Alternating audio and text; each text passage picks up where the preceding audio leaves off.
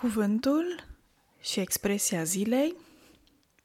Astăzi vă vorbesc despre papă lapte.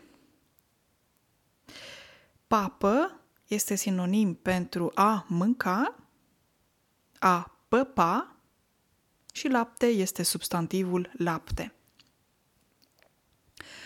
Când vorbești cu copiii, câteodată le spui că papă adică mănâncă, de exemplu. Copiile, ia și papă, nu mai vorbi. Adică copiile, ia și mănâncă, nu mai vorbi. Ok? E un exemplu. Deci, apă pa, care e puțin ca un diminutiv, se folosește în uh, lumea copiilor foarte des, avem cuvântul sau substantivul papă-lapte. Ce înseamnă un papă-lapte sau o papă-lapte? Un papă-lapte este o persoană care nu prea este, nu știu,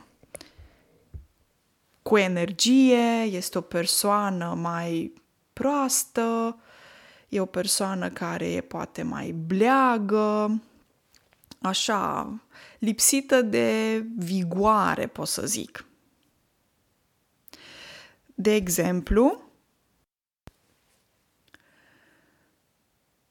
într-un dialog poți să spui avem nevoie de un reprezentant care să ne ajute să ne spunem opiniile. Iar care cealaltă persoană spune, sigur, sigur, dar aici niciunul nu este capabil să facă așa ceva pentru că toți sunt un papă lapte.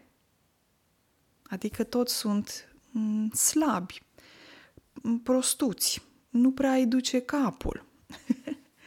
Poți să mai spui, de exemplu, o, păi ce să faci cu vecinul? Că el e doar un papă lapte, nu poți face să, nu poți să munci, nu poți să te bazezi pe el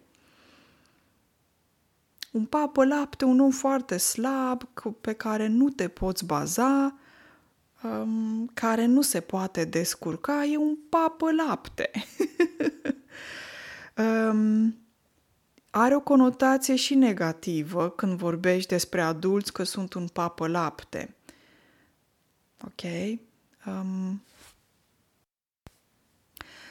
dar cred că ține foarte mult și de contextul în care auziți această expresie sau o folosiți. Vă urez o zi excelentă și ne auzim la următorul podcast. Numai bine!